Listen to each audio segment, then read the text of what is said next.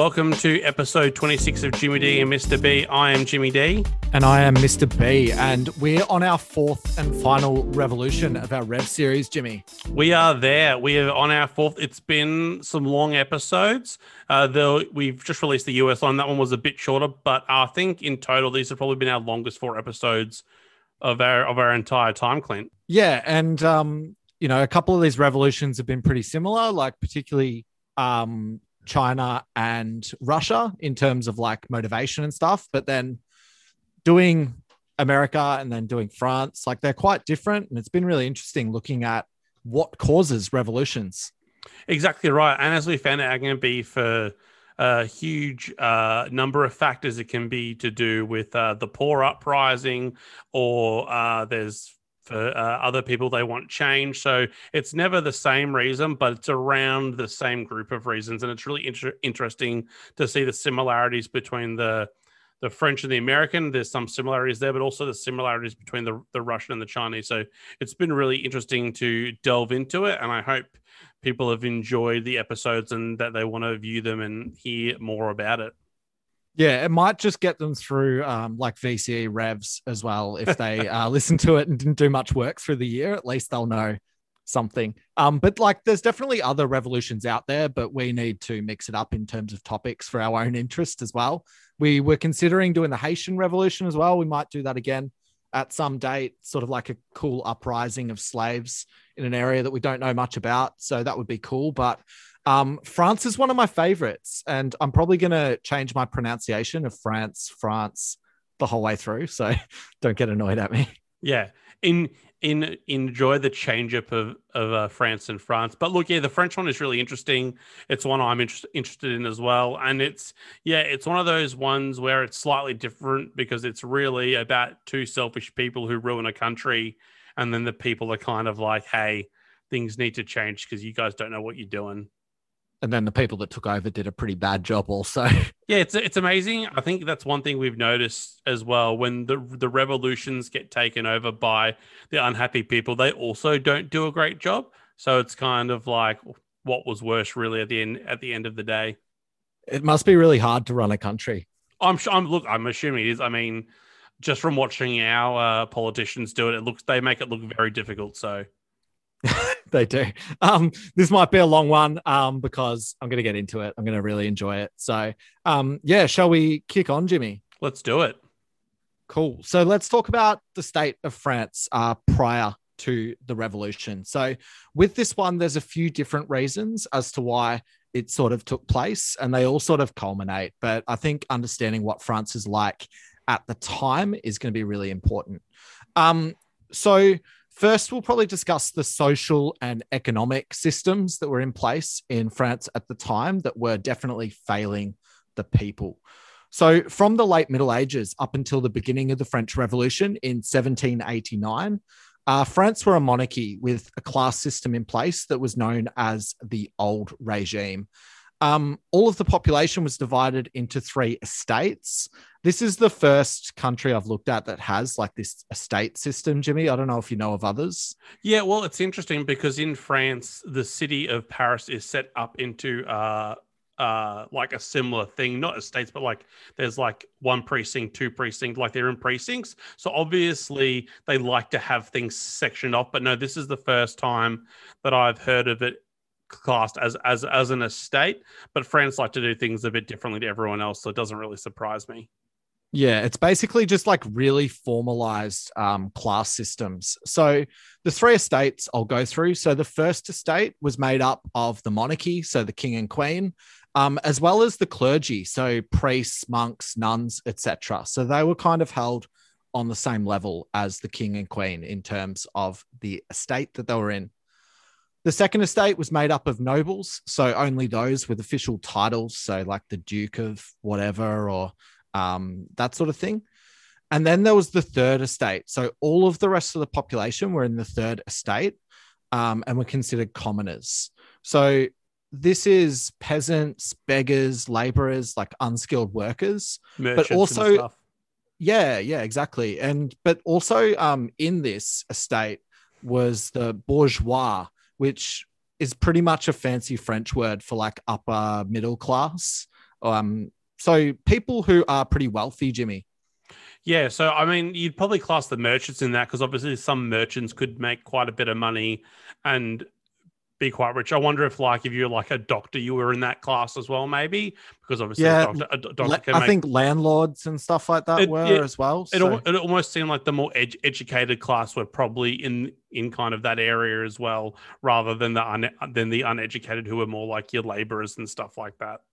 Yeah, so I guess in most places where there's class systems that aren't so formalized, like a lot of these wealthier people would be at a higher class or higher social standing. Um, but the third estate made up 98% of France's population, um, despite the fact that the bourgeois were doing pretty well and became pretty wealthy through the 1700s. And many of those people were craving more political influence and representation.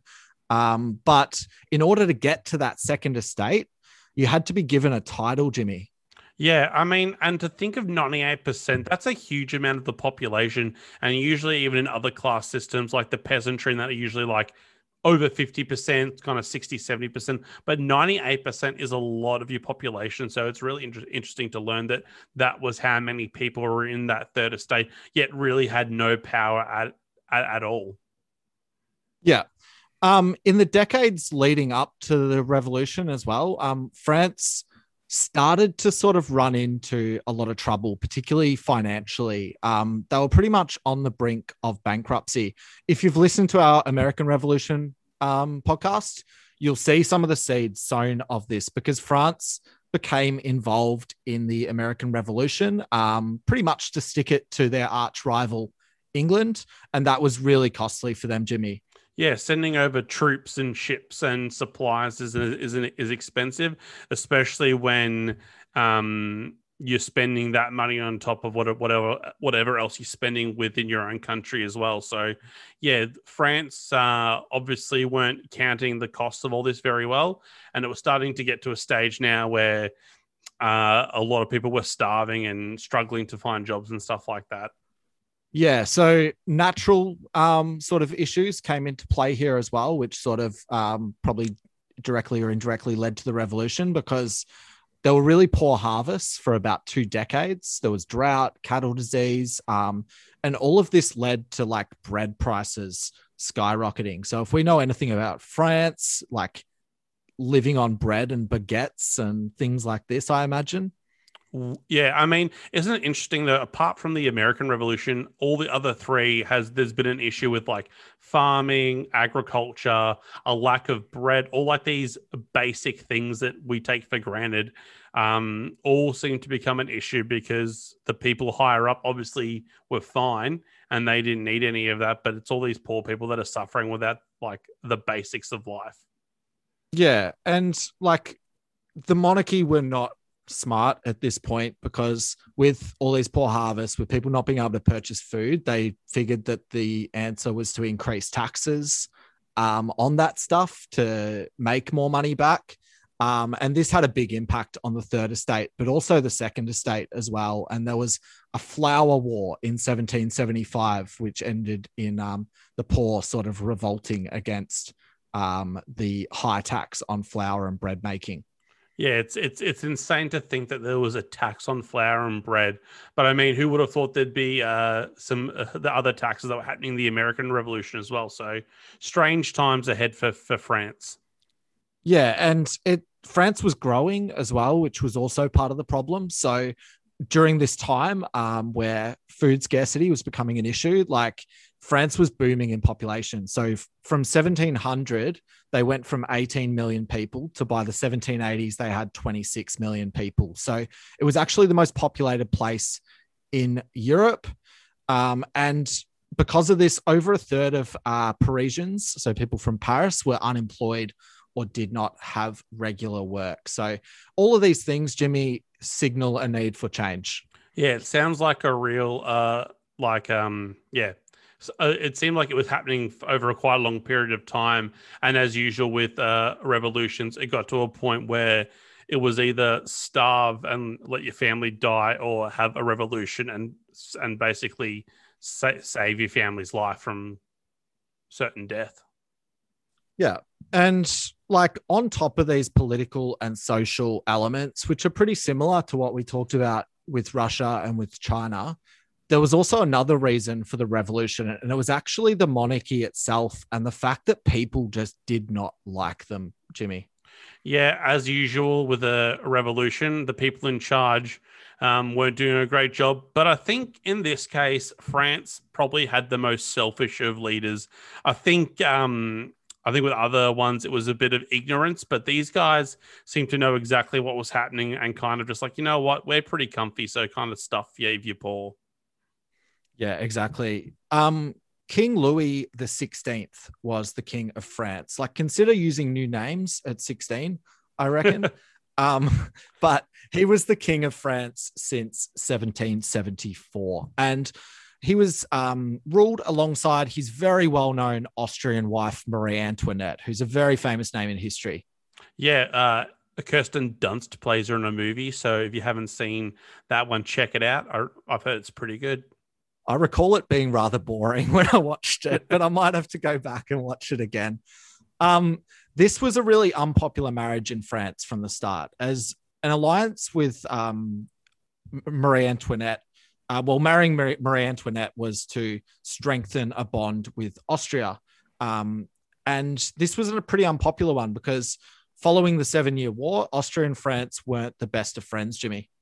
No, I mean uh, Austria comes up throughout history as a country who kind of seem to be kind of always in it. They like to get into it World War One, and then they're there in World War Two. So um, it's it's it's it's interesting to see that um, uh, there was this rivalry, and obviously the the obviously the the main way to to stop a war back then was to uh, marry a couple of people off, and usually those people are always so happy.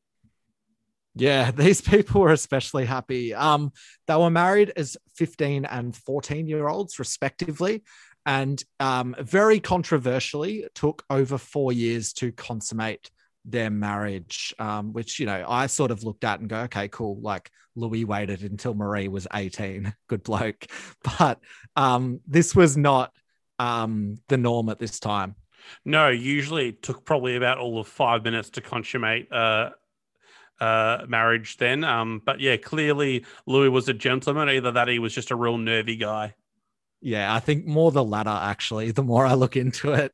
Um, their private life, particularly in the bedroom, was very publicly ridiculed as it took a really long time to produce their first heir. So they had the first of their four children in 1779, so about five years after they're married. Um, but that's an eternity in 18th century monarch standards. And the public openly mocked Louis and his inability to perform his husbandly duties, Jimmy.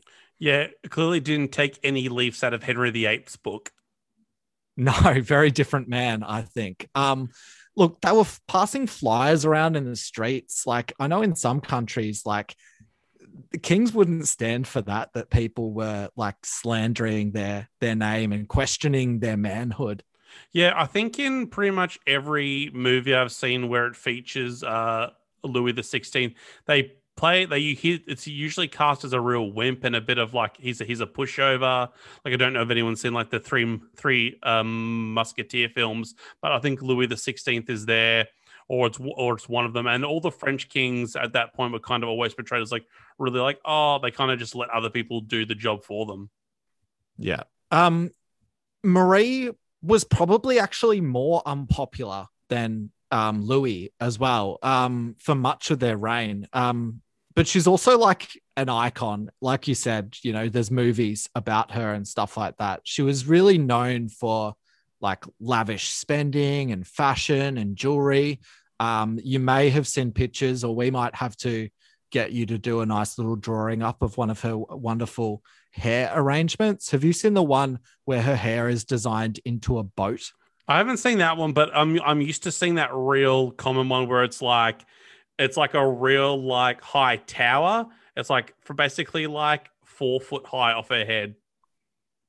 Yeah, and in a time where, like we said, the French were struggling, like she was everything opposite of what a peasant or beggar was. Yeah, she she liked her life. She liked her flowers and she liked uh, her chocolate. She really liked to treat herself, Clint. Yeah, and it was known that you know Louis might not have been giving her what she needed, so she was having um, plenty of affairs and stuff that were quite, I suppose, publicly known and sort of unknown now, like old letters to lovers and things like that. Um, she also had a love for chocolate and flowers. I think at the time, like chocolate was a super luxury item, and um, she basically seemed to live her best life while most of France were struggling to even purchase bread. Um, whether it's true or not, her most famous quote, which you would have heard, um, was at one stage when she was told that peasants had no bread. She responded, "Let them eat cake." Yeah, that's pretty bad. Uh, sounds like our prime minister. She needed some empathy training, um, and uh, clearly didn't really know how to read the room. Yeah, and people will be yelling at um, the podcast at the moment that no, she didn't say that, and maybe she didn't. Um, I think it was written in a biography, but um, with everything in this uh, podcast, we'd never let the truth get in the way of good history. Exactly right, or or or a good quote. Exactly. Um, with the monarchy reputation at an all-time low in France, um, Louis' solution to the problem, and we'll talk about this a bit more as we go along, was basically to tax the poor. So, as a bit of a summary, Louis and Marie, really unpopular. Yeah, I mean, I always find that the people who you tax are the ones who don't have any money to give. So, wouldn't I mean, it wouldn't be smart to tax that that top one percent, would it? No, I don't think so. um, even though they had the money, um, that kind of moves us to when I suppose the seeds of this revolution um, really start sprouting. So in 1979, an Estates General um, was called, which is basically a meeting of representatives from all three um, estates. These were commonly done, I think, earlier in French history, but I don't think any had been done for over like 150 years at this point in time. So I guess it was a forum for representatives to all come together, express their concerns. And um, at this point, they definitely had their concerns, Jimmy. Yeah. Was it 1979 or 1779, just to confirm? Sorry, 1779. My just bad. checking. Um, Wasn't the uh, almost the 1980s when they decided to change things up? No, they they changed it up a little bit earlier than that. um, at this time, Louis, as I mentioned, was wanting to raise taxes um, and he wanted to get um, approval for this because I think he felt a bit of the rumblings of those lower classes um, not being real keen on the idea. So you get the three estates together, and essentially how it would work at these estate generals is something would get proposed. If the majority approved it, then it would go through. Basically, the first estate would get one vote, the second estate would get one vote, and the third estate, representing 98 of the percent of the population, how many think how many votes do you reckon they get? I mean, to be honest, I'm surprised I got a vote at all, but I'm guessing around one vote. Yeah. So you had one vote for 98% of the population, one vote for a, a handful of people, and one vote for a very small amount also. Um, this pissed the third estate off a lot. Like because they're completely unrepresented at these sort of things. Um, so they were really upset at the process for the start, like right from the start of this estate general, and basically from the start weren't going with it. Um, they were making their concerns known from the start of it, and therefore weren't allowed into the estates general, which was taking place at the Versailles Palace. So they would meet at the nearby tennis court, which was attached to the palace, which was an indoor court. And this is where they took the famous tennis court oath. Um, this is where the Third Estate would form uh, what was called the National Assembly in June of 1789. And they vowed not to disperse until constitutional form was reform, sorry, was achieved, Jimmy. Yes, that would have been quite rare at this time to kind of form like a really official party or almost like a party in the sense that they really wanted to make um make their thoughts known, and they kind of weren't going to stop at this point and, until they got some change. Yeah, it's kind of like unionizing or something like that, where yeah. like you get you get the workforce together and they take a vow to, you know, maybe strike or something like that. So in this case, it was they were not going to move until some constitutional reform was achieved. Yeah. So the oath inspired a pretty wide variety of revolutionary activities. So, in the months afterwards, um, it ranged from rioting in the countryside um, to renewed calls for a written constitution. Um, and that sort of reinforced the assembly's strength because the king would have seen that okay, this isn't just these delegates at the tennis court. This is starting to spread through the country, Jimmy. Yeah, um, and that's how basically they had. I mean, they essentially had to do this to get the attention of the king and really make it known that they wanted change. And if the king wanted to keep his power, he kind of needed to pay attention to what they were saying. Yeah, and these um, proposed constitutional reforms, they weren't just going to um, I suppose, benefit the uh, third estate, but also members of the first estate, um, as well as many nobles in the second, actually started joining the National Assembly's cause because they must have seen that this would be beneficial for everyone. Exactly, yeah, and I think, and I think at the time, like if you're in the you're within the second estate, you probably do agree with a lot of what the third estate is saying, but it's hard to vote against the, the king um, and you don't want to make him angry. So, yeah, it, it seemed like a lot of people in the second estate, they probably agreed with what the third estate was saying, but didn't really want to act on it too much until they knew they had extra support for it. Yeah, so the king, um, he attempted to sort of thwart those efforts, um, and he did relent on the 27th of June, 1789, where he formally requested that voting occur based on head counts and not each estate's powers, which was a good step, but um, didn't end up being enough.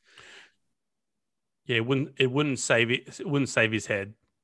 Absolutely not. Um, so following this, um, there was a lot of fear on both sides. So the king obviously feared um, losing his power, but then the National Assembly also feared military retaliation and execution as a result of it. Because, like you said, this hadn't happened before. Um, and this was new ground. So they didn't know what the reaction was going to be from the military. Exactly. And I think when we talk about these revolutions, I don't think people want to have a revolution. This is getting, it's every time there's a revolution, it's because there's literally no other alternative and it's literally die or uh, be killed. So, yeah, I don't think anyone wants a revolution to happen unless it's absolutely the last uh, thing that they can do. Yeah.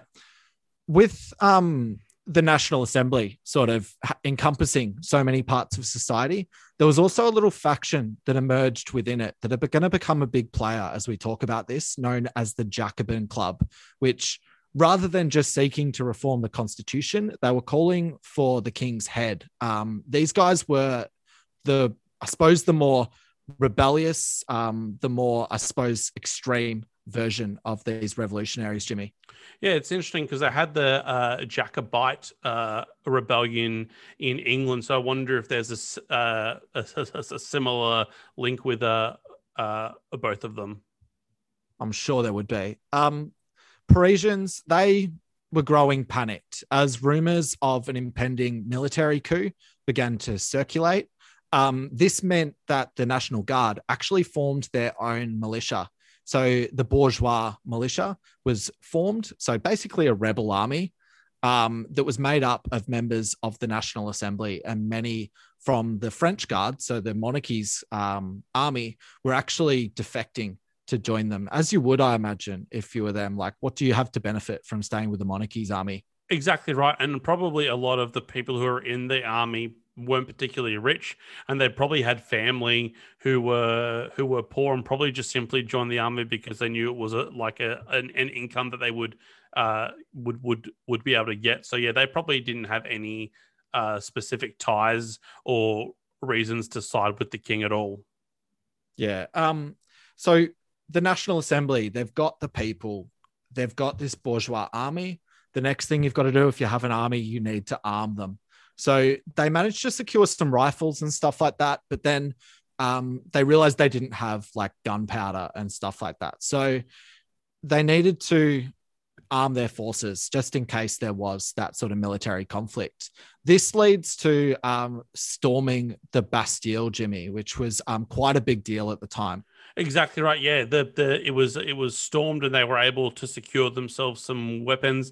And ironically, again, this podcast will be uh, will be uh, sent out just after the after the French Revolution Day, which is the 14th of uh, July. So um, again, yeah. Bastille great, Day, yeah, named after this. Yeah, exactly right. So great timing that we definitely did on purpose again. Yeah, for sure. Um, this was a huge military um, fortress in Paris, and um, you know housed the governor as well. Um, many consider this event um, to really be the start of the French Revolution. And as you said, it's now commem- commemorated as a French national holiday. So the bourgeois army, they storm, the bourgeois militia, sorry, they storm the um, Bastille. After some fighting and many deaths as well in the Bastille, the governor surrendered. Um, these militia, they didn't accept his surrender basically, and they ended up putting his head on a pike. Um, they then paraded this around the city as well as parading it past like King Louis's palace as well. So stuff escalated really quickly. Yeah, it, it it's it's gone from a zero to ten here, and obviously it, it's just gotten to the point now where uh uh it's it's got to the stage where uh it's going to come to a head and there's really no stopping it now there's nothing that that the king can do to kind of calm this down it's he's at he's at the end of his rope essentially yeah, I saw um when I was researching this, I saw someone say that the National Assembly, they kind of had two choices with this sort of escalating violence, like either condemn it because you just want constitutional change yeah. or just go with it. And they just went with it. Like yeah. they sort of saw putting governor's head on pikes and they're like, okay, yeah, I guess that's where it's going. And let's ride the wave of revolution.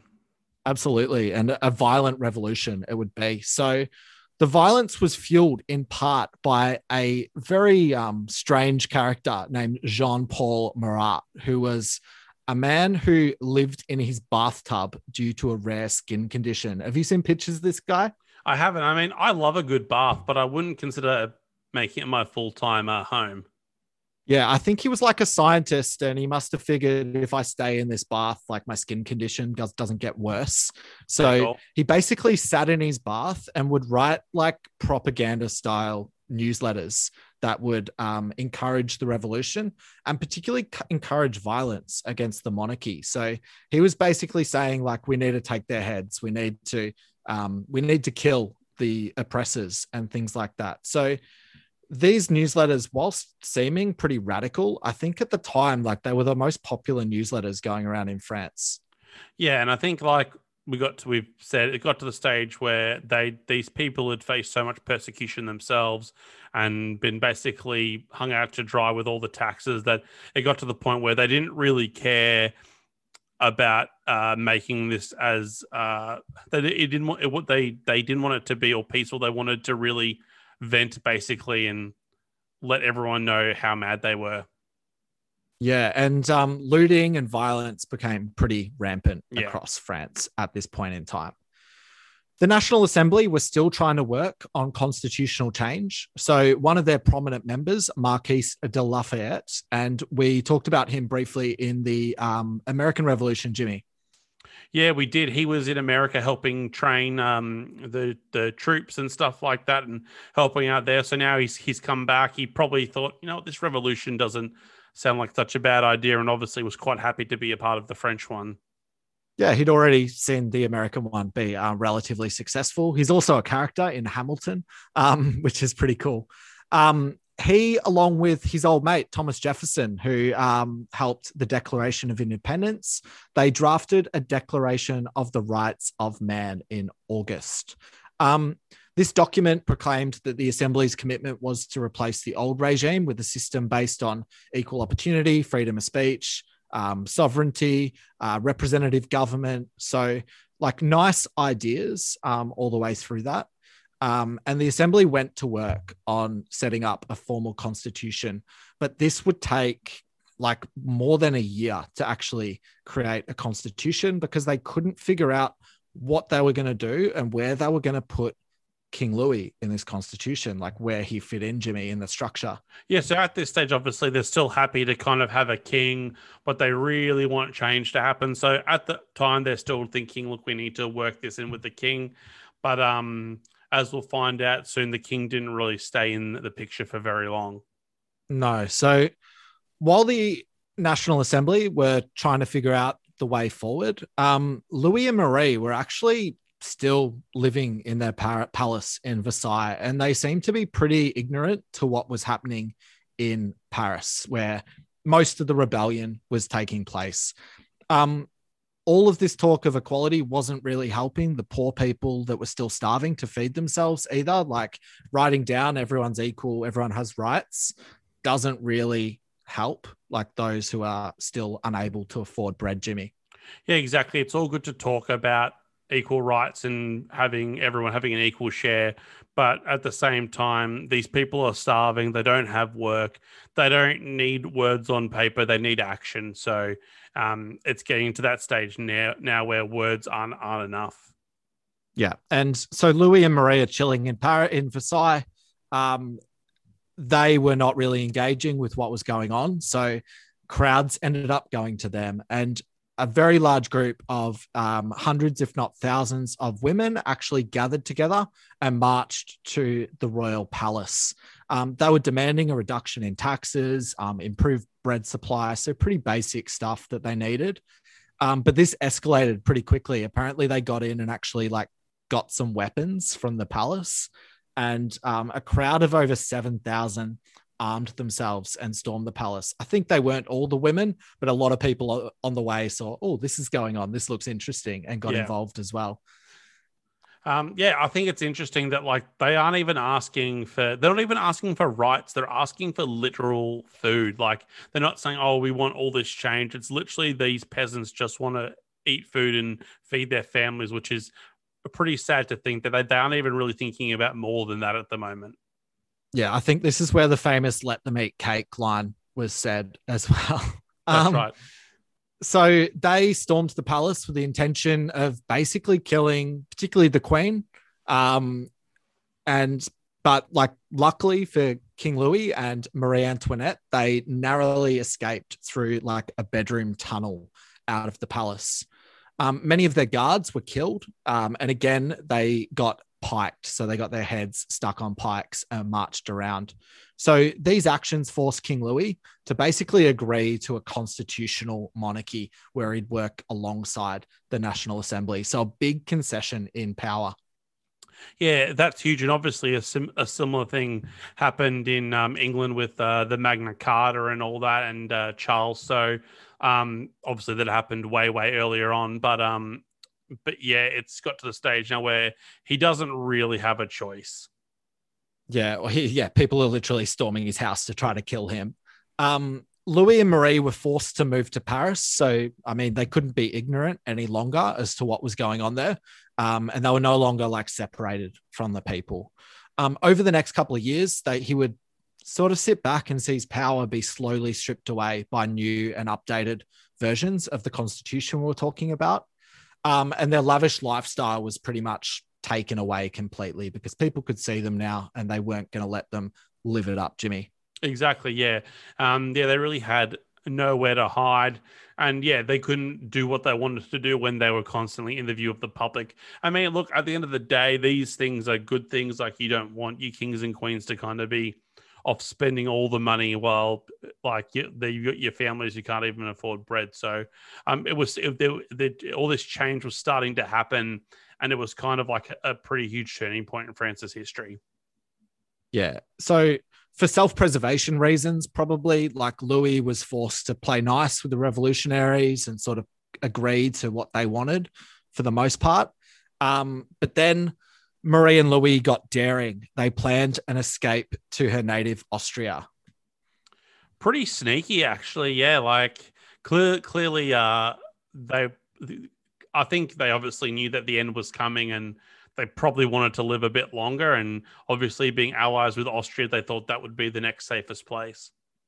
Yeah, we've seen this in like European history before, haven't we? Where like a monarch will like escape to another country to try to like reconsolidate a bit of power and then come back with allies. Yeah. Um, so the escape, it happened. They dressed as servants and actually escaped out in like a horse and carriage um, that was headed for Austria, which wasn't a super long trip. They were neighboring countries. Um, but unfortunately for them, they were stopped within 24 hours when someone recognized Louis. It's pretty hard to um, get through a country unrecognized when your picture is on money, Jimmy. Yeah, well, he probably thought since everyone was so poor that they might not have carried money. So, um, unfortunately, he came across probably the one person in France who who uh, who uh, had a few French coins with his picture on it. Yeah, so they were um, caught, captured, and taken back to Paris, and this time placed on house arrest there. Um, this sent a pretty clear message to the French people. Like previously, King Louis was playing along with the revolutionaries, but now they go, okay, this guy's trying to escape. He clearly doesn't um, respect what we're doing and isn't interested in a constitution.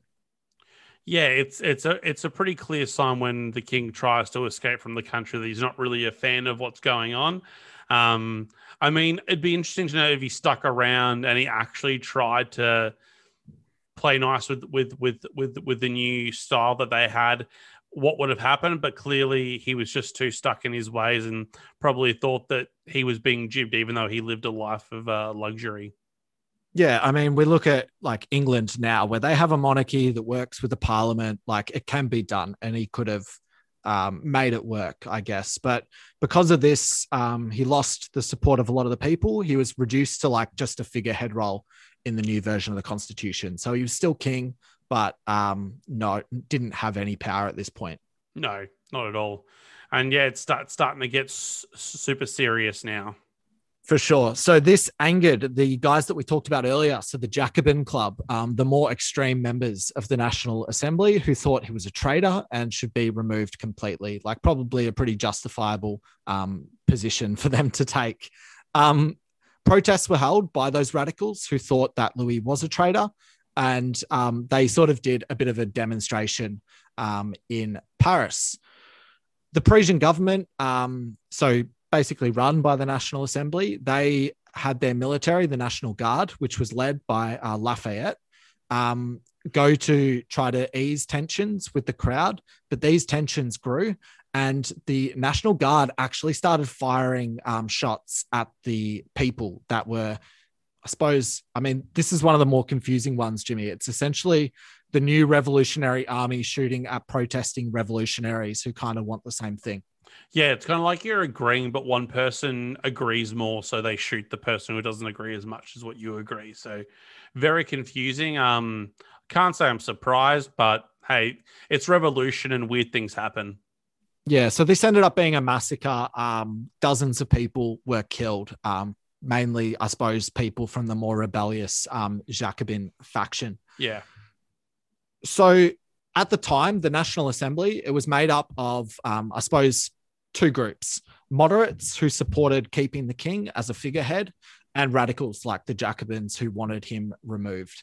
Um, following the massacre, the radicals gained a big wave of support. Like pretty easy to get more support when you've just had a massacre at, at, the hands of the moderates, Jimmy. Exactly right. And I think they clearly thought that even if the king was a figurehead, he'd still try and weasel his way into more power and things wouldn't really change. So I think they thought that the only way that real change would happen if there was no uh, king at all.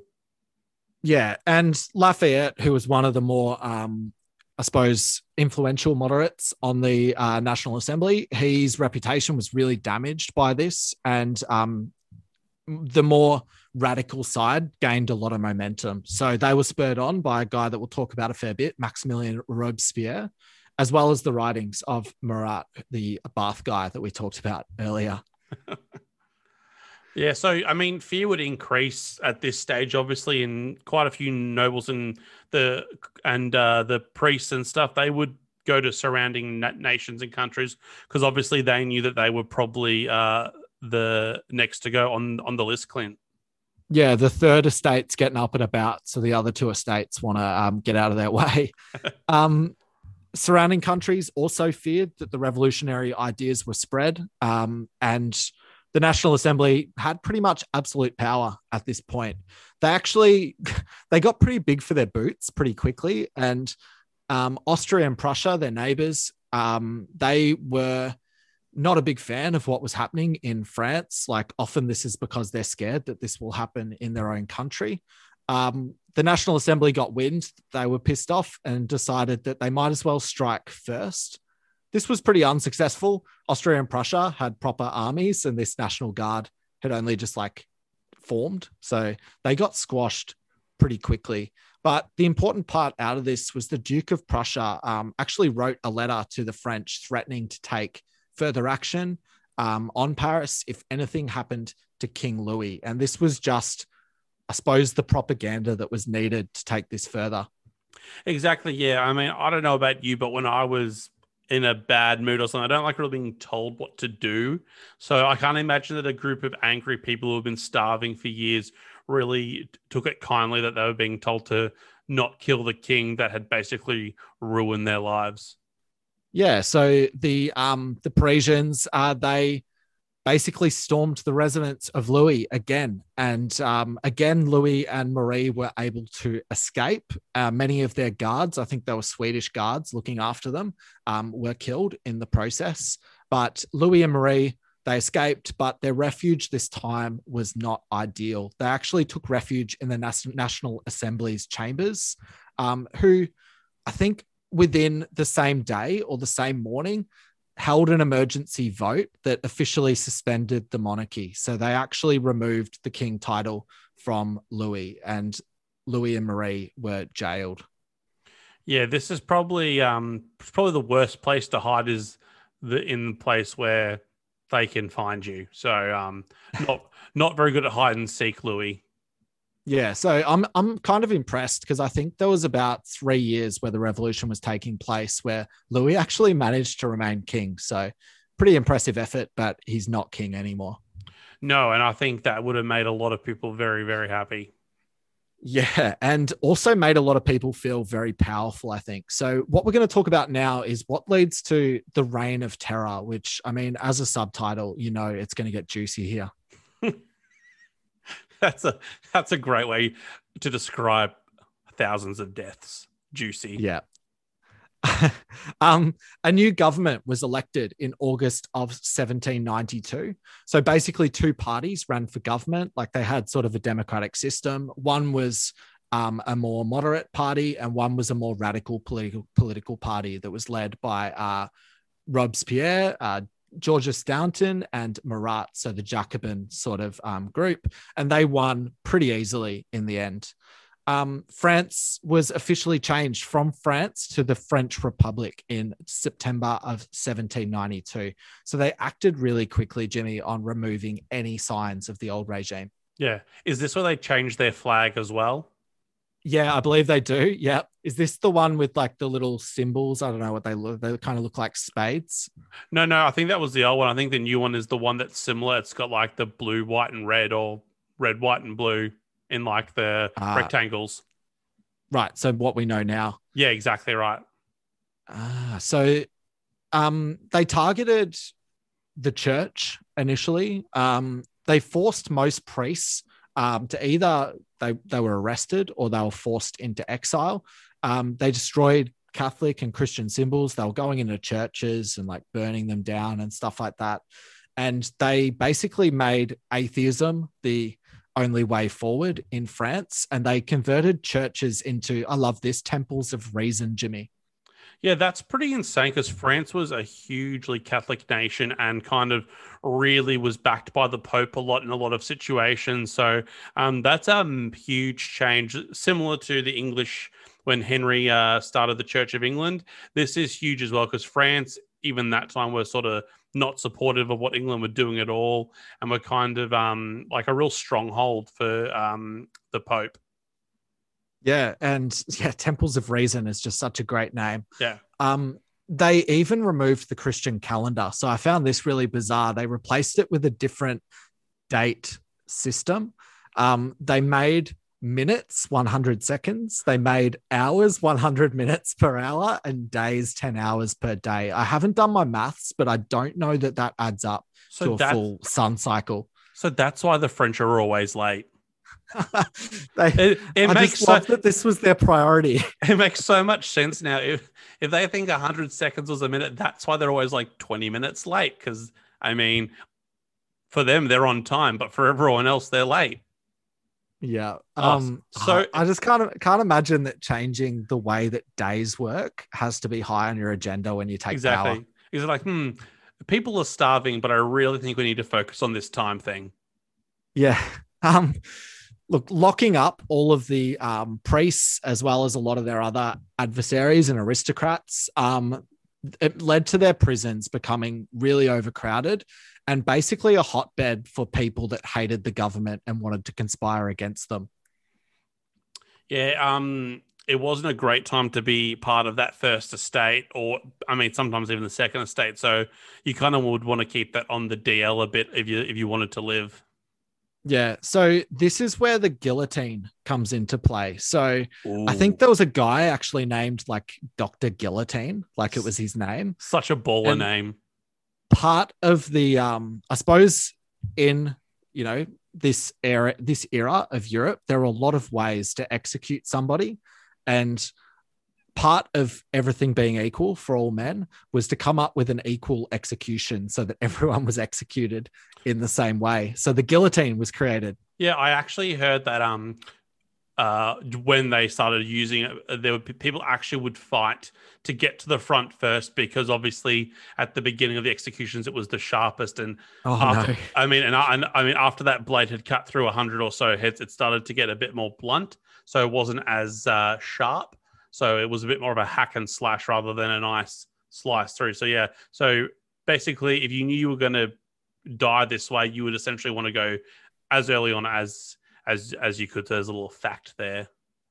Yeah, I think there were going to be plenty of blunt guillotines around France because Yeah. they went crazy with them. Um, in September of 1792, so again, this is escalating really quickly. Um, the September massacres occurred. So basically, um, over 1,600 prisoners, so these people that we talked about, um, were basically tried and immediately executed. So they basically just had a production line of like trial, you're guilty, guillotine, chop, trial, guilty, guillotine, chop. So they this was huge and a real, I suppose, fear-inducing moment. Yeah, I, um, I think there was a quote that um, a guillotine was a, as as as effective as an army of thousands. So um, it it it could do similar damage. I don't know how effective the word trial was. I think it was more just, hey, just so you know, you're guilty of this. Um, you're going to go die now. Not so much a trial in the sense that they had anything that they could say to stop themselves from being killed. Yeah, this is something we see with like particularly Russia and China revolutions, right? You get power and you assert your authority as quickly and as brutally as possible. Yeah, exactly right. You don't want to make the new regime think that you're weak, so they like to get a few murders down pat early. Yeah. Um at after this, and I suppose as a result of this, the Austrians and Prussians were back at it again, um, waging war on the French Republic and vowing to return um, Louis to the throne once they beat them. But this time, miraculously, the uh, French Republic's National Guard were actually able to defeat um, Austria and Prussia. So, again, showing a bit of, um, I suppose, new revolutionary spirit. Yeah, it seems like they got themselves a bit more uh, organized this time when they were ready to take on the Prussian and Austrian armies. And in throughout history, the Prussian and Austrian army were quite good, like they're quite powerful. Like during even when Napoleon came to power, those were the countries he was fighting against a lot. So um, they weren't uh, an, an, an easy beat. So it was quite impressive that early on the, the new the new French uh, army was able to uh, win. Yeah, and this gave um, the new government, Robespierre and co, um, the I suppose the ammunition they needed to try finally get rid of King Louis or Louis altogether. Um, they were able to trial him for conspiracy and treason, obviously fearing that um, other countries wanted to get him to the throne. So in January of 1793, he was executed equal for every man, gillet, trial, guillotine. Yeah, exactly. And um, as we would find out n- not nine months later, uh, his wife would share the same fate. Did we find out what happened to his children at all? I'm no, assuming- actually, I didn't see that on the way through. I'm assuming they probably copped a pretty similar yeah, thing. Yeah. I mean, they people don't like um, old Heirs. monarchs heirs Exactly right. being around, do they? No- like Game of Thrones. You've got to go like take out all the heirs so nobody can challenge you later on. All right. No loose ends. Yeah, or yeah, or kids. Jeez. Um, I think the Marie Antoinette um, guillotine was a little bit more public. Obviously, people hated this woman, and um, I think they really made a bit of a bit of a mockery out of it all, and people very much enjoyed watching it. Yeah, I think um, being such a awful person, I think they would have been very happy to see her her her head uh, come off. Yeah. So I suppose we get into a bit more of this reign of terror now. So, following the king's execution, um, war with various European powers, and very intense divisions within the National Convention, um, the French Revolution became its most sort of violent and turbulent through this period. Marat was still fueling violence from the bathtub, um, encouraging citizens to arm themselves and forcing all of the moderates out of the government. Um, luckily, oh well, actually, you know what? It probably didn't work out that well. He was actually assassinated. Jimmy, did you see the story of this? I haven't no, but I'm just impressed how much this guy did from his bathtub. Yeah, yeah, he really. I don't think anyone's ever achieved so much Yeah. while taking a bath. Yeah, I'm just thinking I can just picture him like throwing out the propaganda outside his bathroom window, just like read it, read it. Um, but uh, yeah, clearly he was a pretty effective writer because I mean, I don't know many people who could write that well whilst in the bath.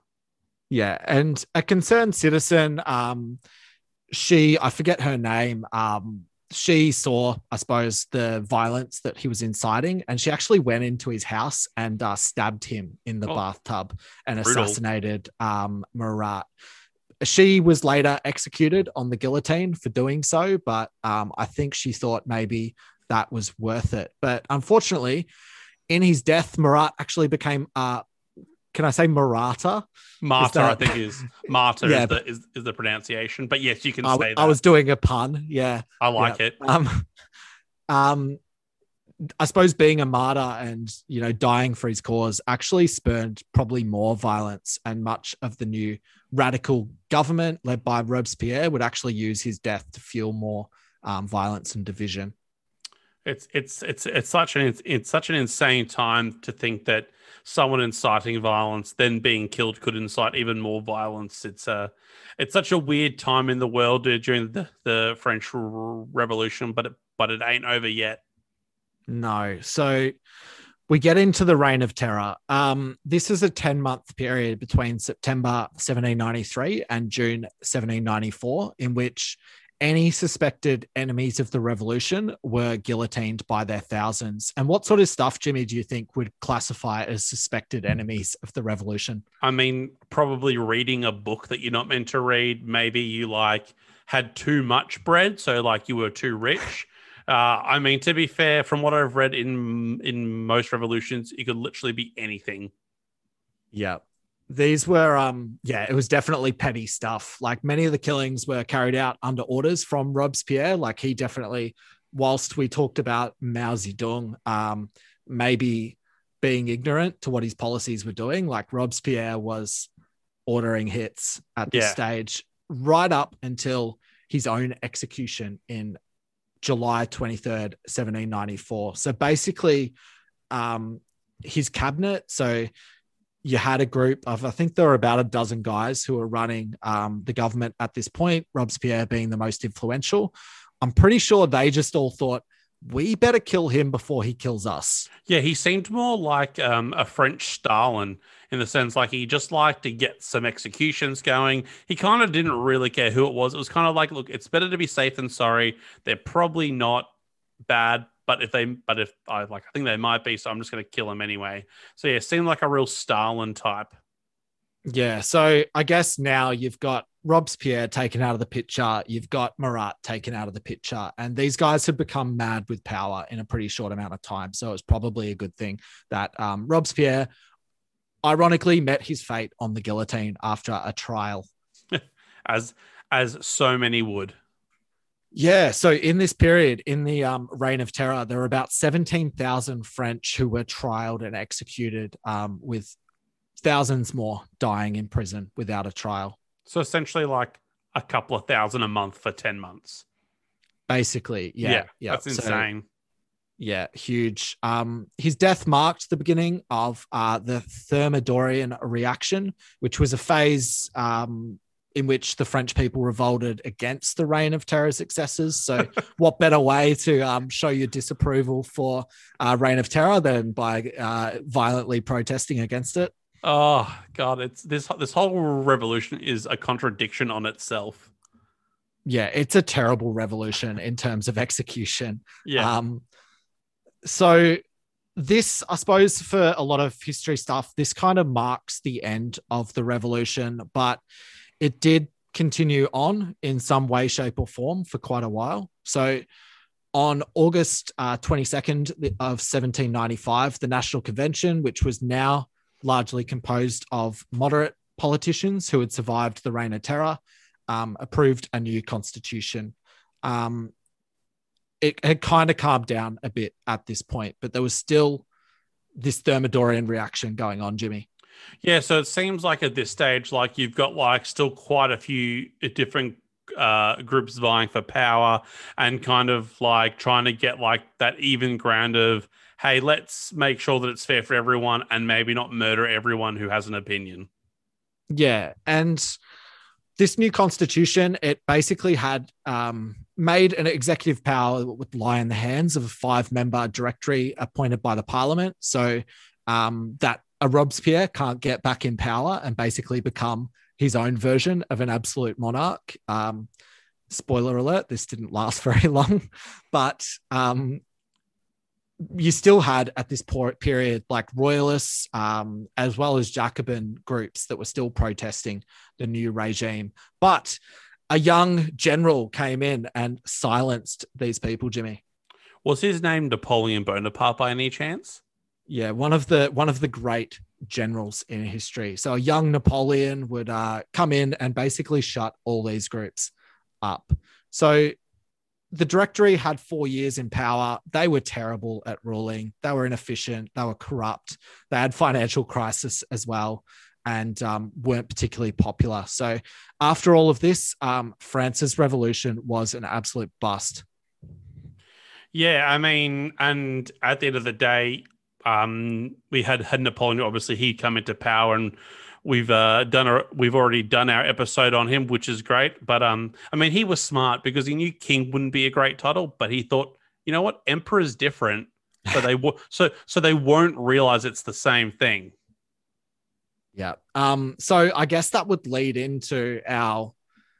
I suppose sequel that's already recorded. It's one of our first 10 apps um, on Napoleon Bonaparte um, it's kind of nice that we actually have one to go to if you're interested in what happens next. But basically, an ambitious general that wanted to turn France into the next Roman Empire um, got into play. So things were not going to get a lot better for France in a hurry after this, Jimmy. No, it's yeah, it, it, it ends uh, pretty badly there as well. But um, I, I, mean, at the end of the day, France now is a fantastic country, but yeah, it did have a pretty uh, horrible uh, uh, a couple of hundred years there. Yeah. So I guess like being at the end of the Revolution series, it's going to be kind of interesting to compare the four revolutions that we've talked about. I think we have China, where the Chinese Communist Party was established and is still in power today. We have the Russian Revolution, where, you know, Putin's still like almighty leader, communist party as well. Um, America's system still is in place that they established during their revolution, but this one was no good. Yeah, no, I mean, I think I, you can see a, a, lot of similarities, obviously, in the in the Chinese and uh, the the Russian ones, and even with France, kind of tiptoes a little bit in into those two, and then you've got the American one kind of sitting on its own there, kind of. But yeah, it's been a very interesting um, uh, series for us, and I and I hope everyone's really enjoyed it. Yeah, I hope you, I hope so as well. And like I said, um, tell your friends that are doing revs in VCE if they want like to listen to a few things before the exam to pass. This is probably not a bad spot. Nice little cheat sheet for you. Um, well, I think that brings us to the end of our French Revolution and our final one in this series. I've been Jimmy D. And I'm Mr. B. Stay curious. Stay cheeky.